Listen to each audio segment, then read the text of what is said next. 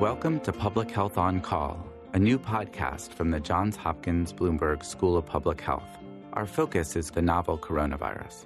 I'm Josh Sharfstein, a faculty member at Johns Hopkins and also a former secretary of Maryland's Health Department. Our goal with this podcast is to bring evidence and experts to help you understand today's news about the novel coronavirus and what it means for tomorrow. If you have questions, you can email them to publichealthquestion at jhu.edu. That's publichealthquestion at jhu.edu for future podcast episodes. Today, I'm speaking with Dr. Judy Melinek, a forensic pathologist in the San Francisco Bay Area. We talk about what the coronavirus epidemic looks like from the perspective of a medical examiner. A warning that this podcast contains some graphic descriptions of autopsy procedures and bereavement that some listeners may find disturbing. Let's listen. Thank you, Dr. Melinek, for joining me today. Um, could you just start by explaining a little bit uh, what a forensic pathologist does? A forensic pathologist is a doctor who specializes in doing autopsies in order to figure out why people die. Now, why would why would a forensic pathologist um, have a special uh, relationship to a pandemic? There are two ways where a forensic pathologist um, might be involved in a response to a pandemic. One is when someone who dies at home, for instance, because they're quarantined or uh, because they've been isolating themselves socially in order to protect themselves um, or to protect others, might die in their residence and the death is a solitary death, in which case um, it might not be found right away. Or when they're found, there isn't someone to necessarily tell us why the person died. So the death is unexpected. Um, and then that body might come into our office and we won't necessarily know that they've been exposed to the virus or that they've been um, sick but we still have to figure out why they died and so so it so just sorry to interrupt but so it's not that um, medical examiners uh, or coroners where forensic pathologists work are required to do an autopsy on everybody who might die from the novel coronavirus, but that you generally do autopsies on unexplained uh, deaths, and some of those people may well have the novel coronavirus.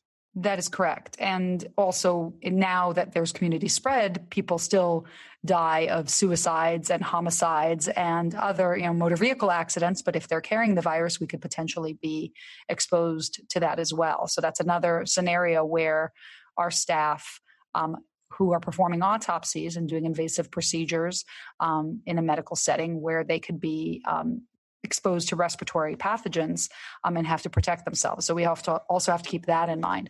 But then there's one other scenario, which is that when the healthcare systems get overloaded and there are too many deaths and family members are not picking up the bodies from the hospital for funerals because they're not having funerals or they're uh, financially strapped because of the economic effects of the lockdowns and the pandemic they're not going to necessarily um, take responsibility for the deceased. And in that case, the medical examiner's office has a public health function in arranging for disposition of the remains of those that cannot be taken care of by their next of kin. So there's sort of like a have next of kin. It's sort of like a mass casualty role, in other words. Correct. Correct. So we have both roles, both the diagnostic role to figure out why people died and participate in writing death certificates that are accurate for public health purposes, but also the role of uh, disposition of the remains, even when we know why they died, even if they died, for example, in a hospital setting. And the doctor at the hospital writes the death certificate, but now nobody's going to pick up the body. So then we have that civic role on behalf of the uh, government entity for that jurisdiction. I want to circle back on both of those things, which are pretty, both pretty intense roles, um, and just ask you as a pathologist, the pathologist part of forensic pathologist, um, what happens when people die of the novel coronavirus? Um, I understand it's a pneumonia. What what would you see on an autopsy? So there are many things that you could potentially see in a novel coronavirus death. I mean, the first thing we have to acknowledge is that, uh, at least from the data coming out of uh, both China and Italy, um, a large percentage of the deaths occur in people who are older So they will have underlying medical conditions, what we call comorbidities is the medical term. That would include things like heart disease or diabetes or asthma or um, COPD, um, chronic obstructive pulmonary disease. So we'll have that baseline underlying medical condition to begin with. And then on top of that, there will be a lung infection that uh, spreads and uh, solidifies the lung. So that normally the lungs, when you look at a normal lung with the naked eye, when you do an autopsy, it's like a pink sponge. It's squishy. It's um, uh, doesn't have a lot of fluid in it. It's just a, a very spongy, light material. And when there's pneumonia, that spongy light material becomes mu- much more dense. It looks more like liver, um, like a thick, meaty uh, substance, and there's no uh, uh, air anymore in it because the air spaces have been filled with uh, a combination of fluid and inflammatory cells. So that's that's the effect to the naked eye when you're doing the autopsy. And then under the microscope, you can see the damage to the lung tissues by the inflammatory cells that have filled up those air spaces and sometimes start to remodel it. And um, that is uh, unique to the coronavirus, or is this sort of like an end stage that many different conditions can cause, but we just see it a lot with the with this new virus. It is something that we can see with lots of other viruses as well. So it's typical of uh, the influ- influ- influenza can do this as well. Uh, SARS can do this as well. The other SARS viruses have done it, um, but it's just that disproportionately this is happening in this particular virus compared to the others in terms of the effect on the population. Um, you know, you'll sometimes see cells that have uh, viral inclusions. They're called. They just have very uh, big nuclei. They look a little unusual, and that's a tip off that this is a viral process and not necessarily a bacterial process. But as as you know, you can also have bacterial superinfection because once you have a virus enter your system and damage your lungs, then bacteria can also uh, set up shop because your the damage has already been done and the, there's a breakdown in the immune system. So bacteria can also cause a superinfection of the lung as well. And all of these can be seen in, in novel coronavirus. What would be the cause of death that you would write on the death certificate?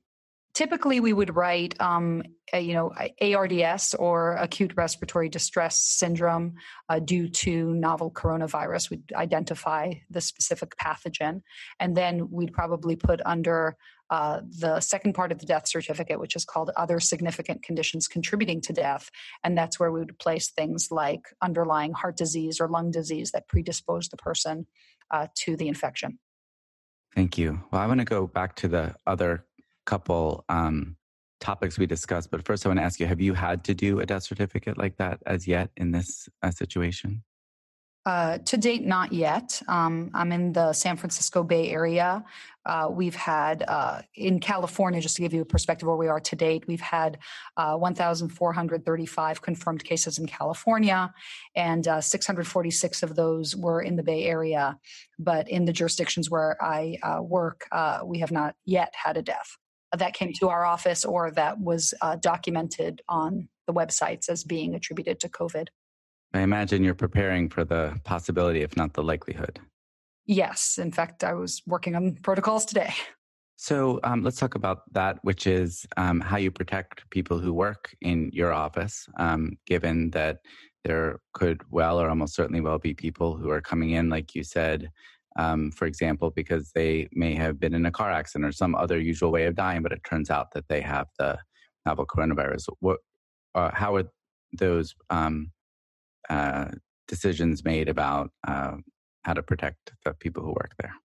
So, luckily, online there are available resources, both uh, available from the CDC and OSHA, Office of Safety and Health Administration, and uh, the World Health Organization has also published uh, guidelines for healthcare workers.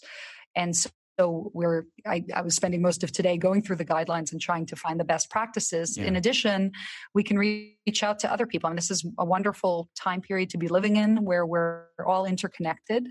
And uh, we have a professional organization called the National Association of Medical Examiners uh, in the United States. And there are a lot of international members, and some of them have been kind enough to share their protocols with us as well. So, um, at the very least, we'd be using, you know, people have heard the term N95 respirators. That's what we'd be uh, using to protect our airway, covering our nose and mouth. We'd need a face shield. And um, in the absence of N95 respirators, another option is a positive airway pressure respirator, which is like the moon suit, which goes over your head like a hood and um, has a blower with a filter that filters the air that you breathe. And you you all are getting ready for that right now. It sounds like. Yes, so we're mobilizing at, at the present. We're trying to, you know, keep. I, I want to get uh, inventories so I know how much we have of everything, and uh, so that we can utilize our resources or order more um, if need be, if they're available. I mean, I, I, understand that there are shortages throughout the country right now in uh, key districts that have been. Uh, uh, over you know starting to get an influx of patients and we just don't want to be overwhelmed we want to be on top of things Got it. Um, and then the other topic you mentioned briefly was the sort of mass casualty role of medical examiners um, in in this circumstance. Um, how does that work? Well, anytime someone dies in uh, whether it's a hospital setting or even at home, and they don't have next of kin, or their next of kin uh, don't have the resources, the financial resources to uh, arrange for burial and disposition of their property. Uh, that role falls on the government, and we have right. But but I guess what I'm asking is, what happens if you have, you know, a lot of um, unclaimed uh, uh people? You know, what what what do you? I mean, how does that work from that point? Like, do you um, arrange for cremation? Do you like what what actually happens?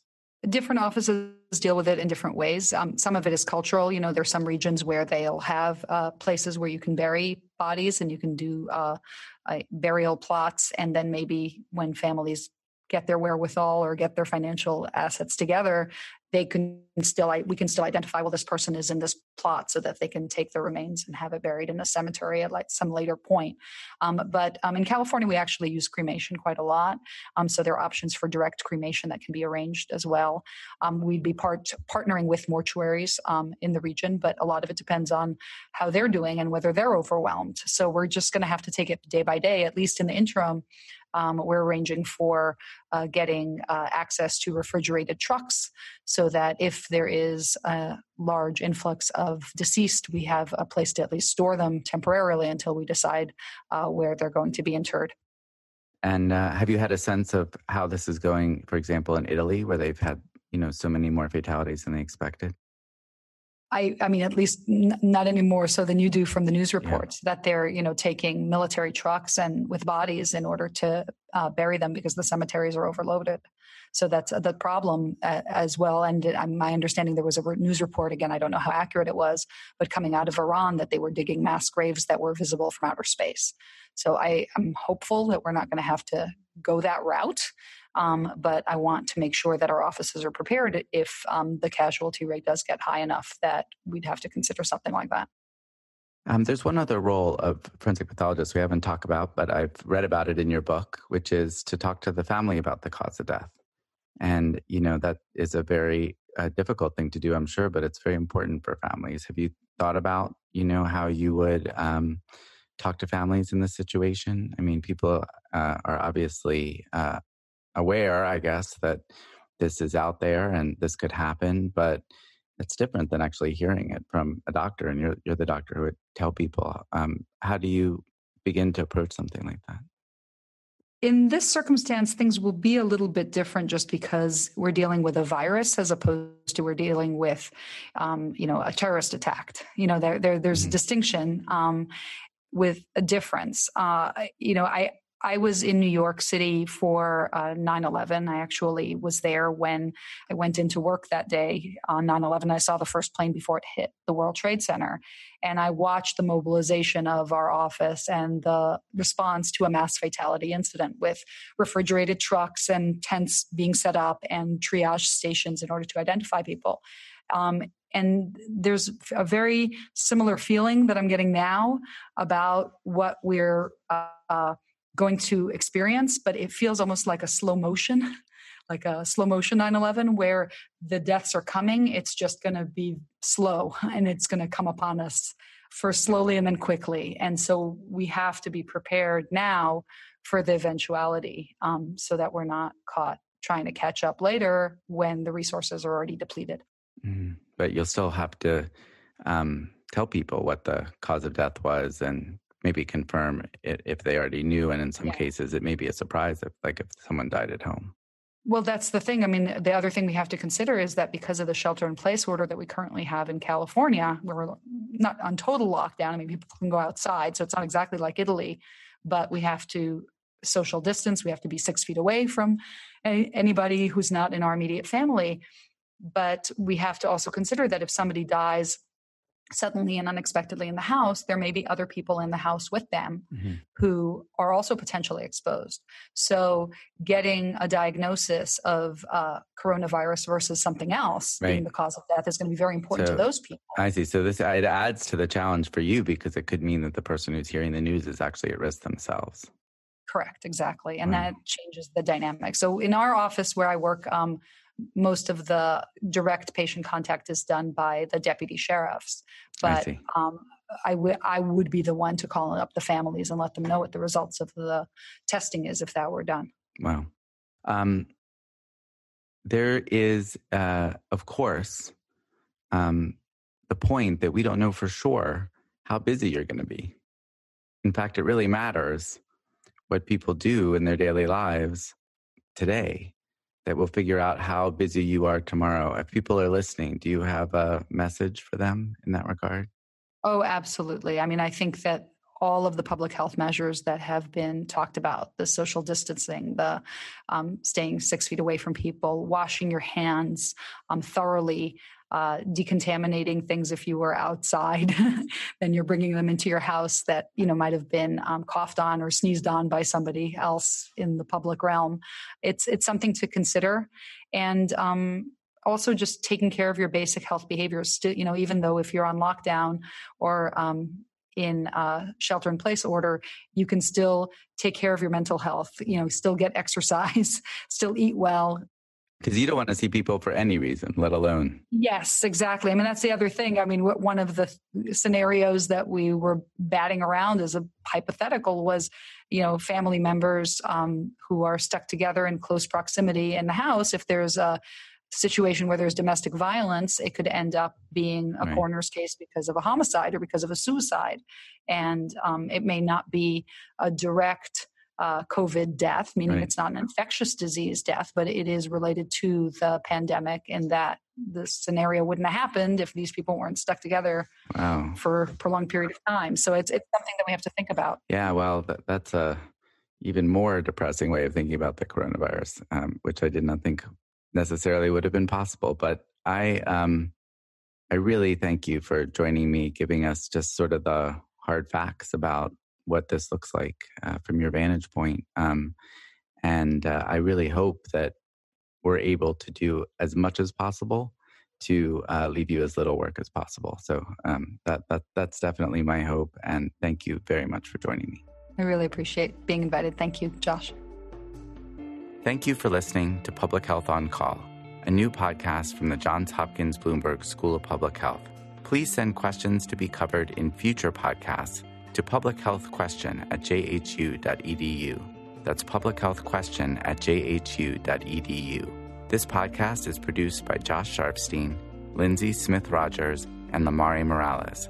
Audio production by Niall Owen McCusker with support from Chip Hickey. Distribution by Nick Moran. Thank you for listening.